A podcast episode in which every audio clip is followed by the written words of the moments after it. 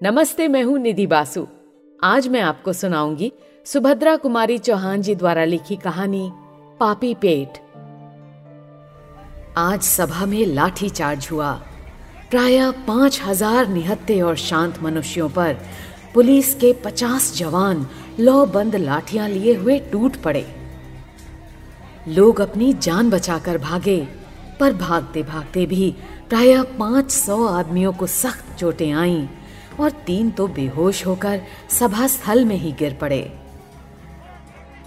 तीन चार प्रमुख व्यक्ति गिरफ़्तार करके जेल भेज दिए गए।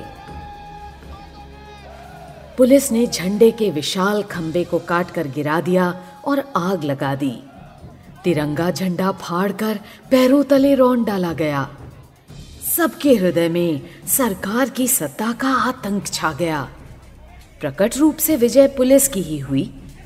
उनके सामने सभी लोग भागते हुए नज़र आए। और यदि किसी ने अपनी जगह पर खड़े रहने का साहस दिखलाया तो वो लाठियों की मार से धराशायी कर दिया गया। परंतु इस विजय के होते हुए भी उनके चेहरों पर विजय का उल्लास नहीं था प्रत्युत ग्लानी ही छाई थी। उनकी चाल में आनंद का हल्का पन्ना था। वरन ऐसा मालूम होता था, जैसे पैर मन मन भर के हो रहे हों। हृदय उछल नहीं रहा था, वरन एक प्रकार से दबा सा जा रहा था। पुलिस लाइन में पहुंचकर सिपाही लाठी चार्ज की चर्चा करने लगे। सभी को लाठी चार्ज करने, निहत्थे, निरपराध व्यक्तियों पर हाथ चलाने का अफसोस हो रहा था। राम खिलावन ने अपनी कोठरी में जाकर अंदर से दरवाज़ा लगा लिया और लाठी चूल्हे में जला दी। उसकी लाठी के वार से एक सुकुमार बालक की खोपड़ी फट गई थी।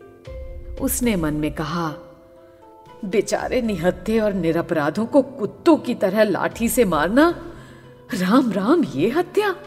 किसके लिए? पेट के लिए? इस पापी पेट को तो जानवर भी भर लेता है। फिर हम आदमी होकर इतना पाप क्यों करें? इस बीस रुपल्ली के लिए ये कसाईपन? ना अब तो ये ना हो सकेगा। जिस परमात्मा ने पेट दिया है, वो अन्न भी देगा। लानत है ऐसी नौकरी पर। और दूसरे दिन नौकरी से इस्तीफा देकर अपने देश को चला गया। थानेदार बरकतुल्ला लाठी चार्ज के समय चिल्ला चिल्ला कर हुक्म दे रहे थे। मारो सालों को आए हैं स्वराज लेने। लगे खूब कस कस के। परंतु अपने क्वार्टर्स में पहुँचते पहुँचते उनका जोश ठंडा पड़ गया। वे जबान के खराब अवश्य थे, पर हृदय के उतने खराब ना थे। दरवाजे के अंदर पैर रखते ही उनकी बीवी ने कहा, देखो तो ये गफूर कैसा फूट फूट कर रो रहा है। क्या किया आज तुमने? बार बार पूछने पर भी यही कहता है कि अब्बा ने गोपू को जान से मार डाला है।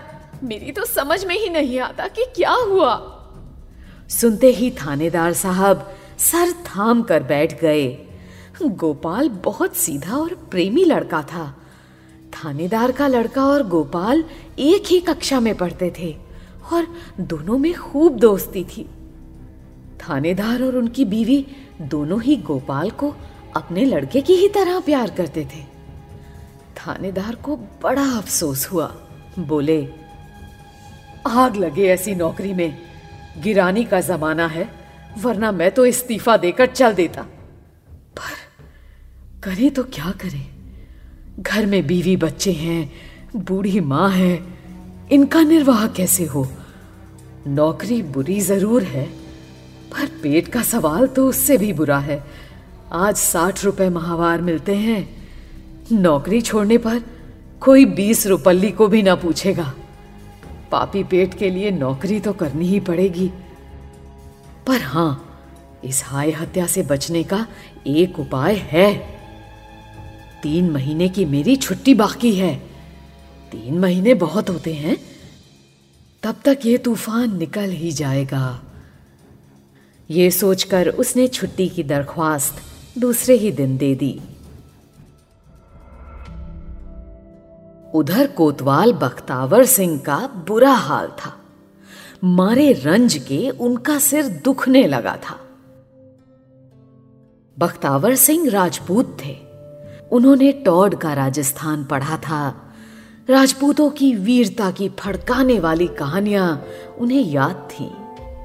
चित्तौड़ के जौहर, जयमल और फत्ता के आत्म बलिदान और राणा प्रताप की बहादुरी के चित्र उनके दिमाग में रह रह कर चमक उठते थे।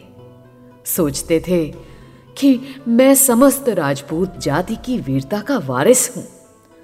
उनका सदियों का इकट्ठा किया हुआ गौरव मुझे प्राप्त है।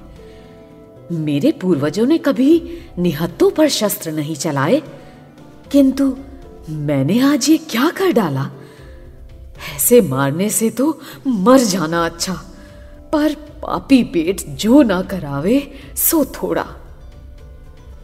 इसी संकल्प विकल्प में पढ़कर उन्होंने रात को भोजन भी नहीं किया। आखिर भोजन करते भी तो कैसे?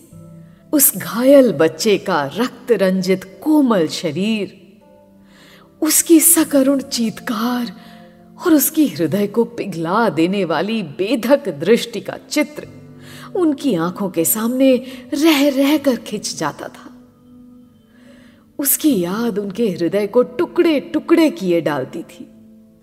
इस प्रकार दुखते हुए हृदय को दबाकर वे कब सो गए, कौन जाने?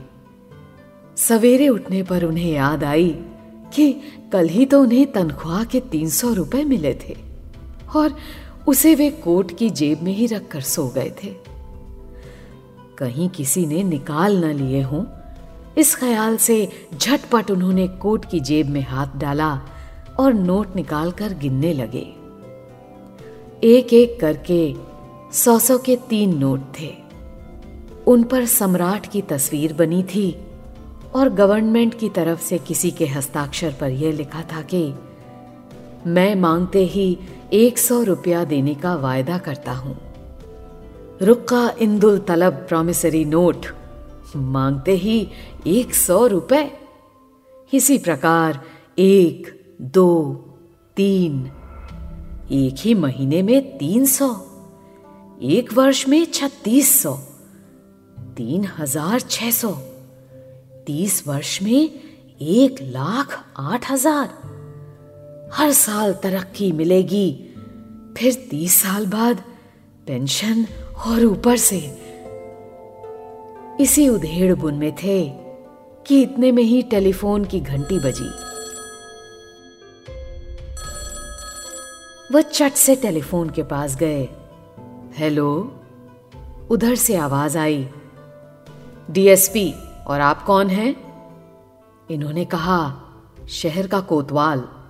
उधर से फिर आवाज़ आई।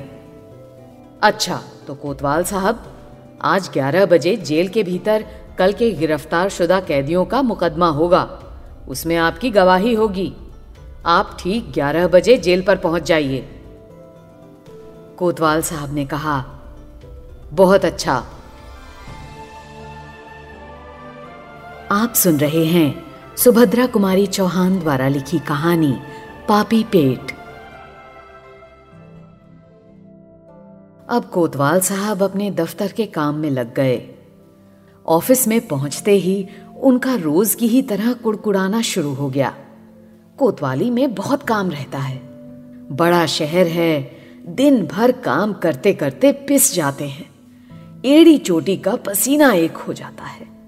खाने तक की फुर्सत नहीं मिलती। चौबीसों घंटे गुलामी बजानी पड़ती है। तब कहीं तीन सौ रुपल्ली मिलते हैं।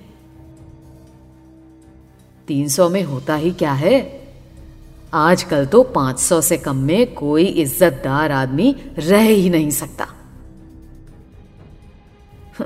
इसी के लिए झूठ, सच, अन्याय, अत्याचार क्या क्या नहीं करना पड़ता।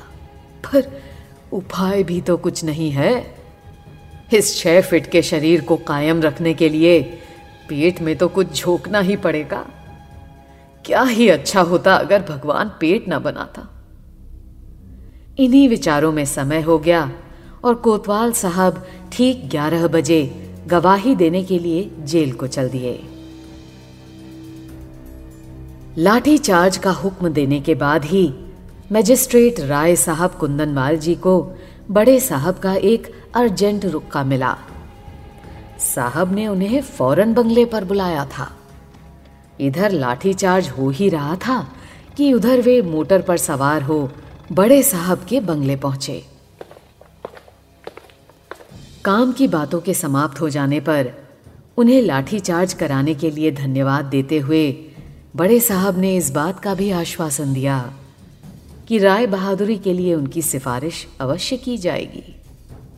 बड़े साहब का उपकार मानते हुए राय साहब कुंदन लाल अपने बंगले लौटे। उन निहत्तों पर लाठी चलवाने के कारण उनकी आत्मा उन्हीं को कोस रही थी। हृदय कहता था कि यह बुरा किया। लाठीचार्ज बिना करवाए भी तो काम चल सकता था। आखिर सभा हो ही जाती तो अमन में क्या खलल पड़ जाता? वे लोग सभा में किसी से मारपीट करने तो आए न थे। फिर मैंने ही उन्हें लाठी से पिटवाकर कौन सा भला काम कर डाला? किंतु दिमाग ने उसी समय रोक कर कहा, यहाँ भले बुरे का सवाल नहीं है। तुमने तो अपना कर्तव्य पालन किया है। स्वयं भगवान कृष्ण ने कर्तव्य के लिए निकट संबंधियों तक को मारने का उपदेश अर्जुन को दिया था। फिर तुम्हारा कर्तव्य क्या है? अपने अफसर की आज्ञा का पालन करना। आतंक जमाने के लिए लाठी चार्ज कराने का तुम्हें हुक्म था। तुम सरकार का नमक खाते हो, उसकी आज्ञा का उल्लंघन नहीं कर सकते। आज्ञा मिलने पर उचित अनुचित का विचार करने की ज़रूरत ही नहीं। स्वयं धर्म नीति के ज्ञाता पितामह भीष्म ने दुर्योधन का नमक खाने के ही कारण अर्जुन का पक्ष सत्य होते हुए भी दुर्योधन का ही साथ दिया था। इसी प्रकार तुम्हें भी अपना कर्तव्य करना चाहिए। नतीजा बुरा हो चाहे भला। पर फिर उनके हृदय ने काटा। न जाने कितने निरपराधियों के सिर फूटे होंगे। दिमाग ने कहा, फूटने दो। जब तक सरकार की नौकरी करते हो, तब तक तुम्हें उसकी आज्ञा का पालन करना ही पड़ेगा। और यदि आज्ञा का पालन नहीं कर सकते हो तो ईमानदारी इसी में है कि नौकरी छोड़ दो। माना कि आखिर ये लोग स्वराज्य के लिए ही झगड़ रहे हैं। उनका काम परमार्थ का है, सभी के भले के लिए है, पर किया क्या जाए? नौकरी छोड़ दी जाए तो इस पापी पेट के लिए भी तो कुछ चाहिए। हमारे मन में क्या देश प्रेम नहीं है? पर खाली पेट देश प्रेम नहीं हो सकता। आज नौकरी छोड़ दें तो क्या स्वराज्य वाले मुझे छह सौ रुपए दे देंगे? अरे, हमारे पीछे भी तो गृहस्थी लगी है। बाल बच्चों का पेट तो पालना ही होगा। इसी प्रकार सोचते हुए वे अपने बंगले पहुँचे। घर पहुँचने पर मालूम हुआ कि पत्नी अस्पताल गई है। लाठी कांड में लड़के का सिर फट गया है। उनका कलेजा बड़े वेग से धड़क उठा। उनका एक ही लड़का था। तुरंत ही मोटर बढ़ाई, अस्पताल जा पहुँचे। देखा कि उनकी स्त्री गोपू को गोद में लिए बैठी आँसू बहा रही है। गोपू के सिर में पट्टी बंधी है और आँखें बंद हैं। उन्हें देखते ही पत्नी ने पीड़ा और तिरस्कार के स्वर में कहा, ये है तुम्हारे लाठी चार्ज का नतीजा। उनका गला रुंध गया और आँसू भी वेग से बह चले। राय साहब कुंदन लाल के मुँह से एक शब्द भी ना निकला। इतने में ही डॉक्टर ने आकर उन्हें सांत्वना देते हुए कहा कोई खतरे की बात नहीं है। घाव गहरा ज़रूर है पर इससे भी गहरे गहरे घाव भी अच्छे हो जाते हैं। आप चिंता ना कीजिए। राय साहब ने पत्नी से पूछा आखिर तुमने इसे वहाँ जाने ही क्यों दिया? हाँ, तो मुझसे पूछ के ही तो वो वहाँ गया था ना? रात भर गोपू बेहोश रहा और दूसरे दिन भी बेहोशी दूर न हुई। दूसरे दिन ग्यारह बजे दिन से जेल में मुकदमा होने वाला था, परंतु न्यायाधीश ठीक समय पर न पहुँच सके। आज सजा सुनानी थी। मामला था एक तेरह साल की बालिका को बेचने के लिए भगा ले जाने का। जुर्म साबित हो चुका था। न्यायाधीश के द्वारा उसे छह महीने की सख्त कैद सजा दी गई थी। फैसला सुनाकर न्यायाधीश महाशय जेल आए। कोतवाल और राय साहब कुंदनलाल की गवाही हो जाने पर अभियुक्तों में से एक को दो साल की सख्त कैद और दो हज़ार जुर्माना, दूसरे को डेढ़ साल की सख्त कैद और पंद्रह सौ का जुर्माना, तीसरे को एक साल की सख्त कैद और पाँच सौ जुर्माना की सजा दे दी गई। अभियुक्तों ने मुकदमों में किसी प्रकार का भाग नहीं लिया और ना पेशी ही बढ़वाई।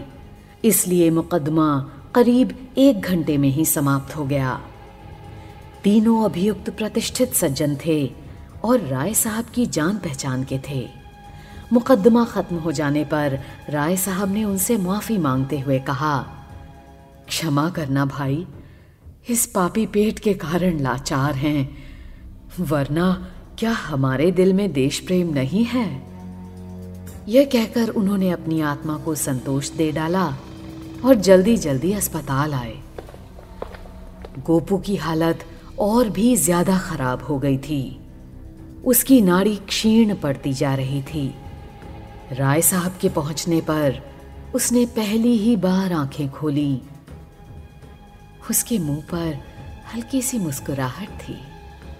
धीमी आवाज़ से उसने कहा, बंदे, माँ माँ की ध्वनि नहीं निकल पाई माँ के साथ ही उसका मुँह खुला रह गया और आँखें सदा के लिए बंद हो गईं। उसकी माता चीख मारकर लाश पर गिर पड़ी राय साहब के शून्य हृदय में बार बार प्रश्न उठ रहा था, ये सब किसके लिए? और मस्तिष्क से प्रतिध्वनि इसका उत्तर दे रही थी, पापी पेट के लिए। आप सुन रहे थे सुभद्रा कुमारी चौहान द्वारा लिखी कहानी, पापी पेट।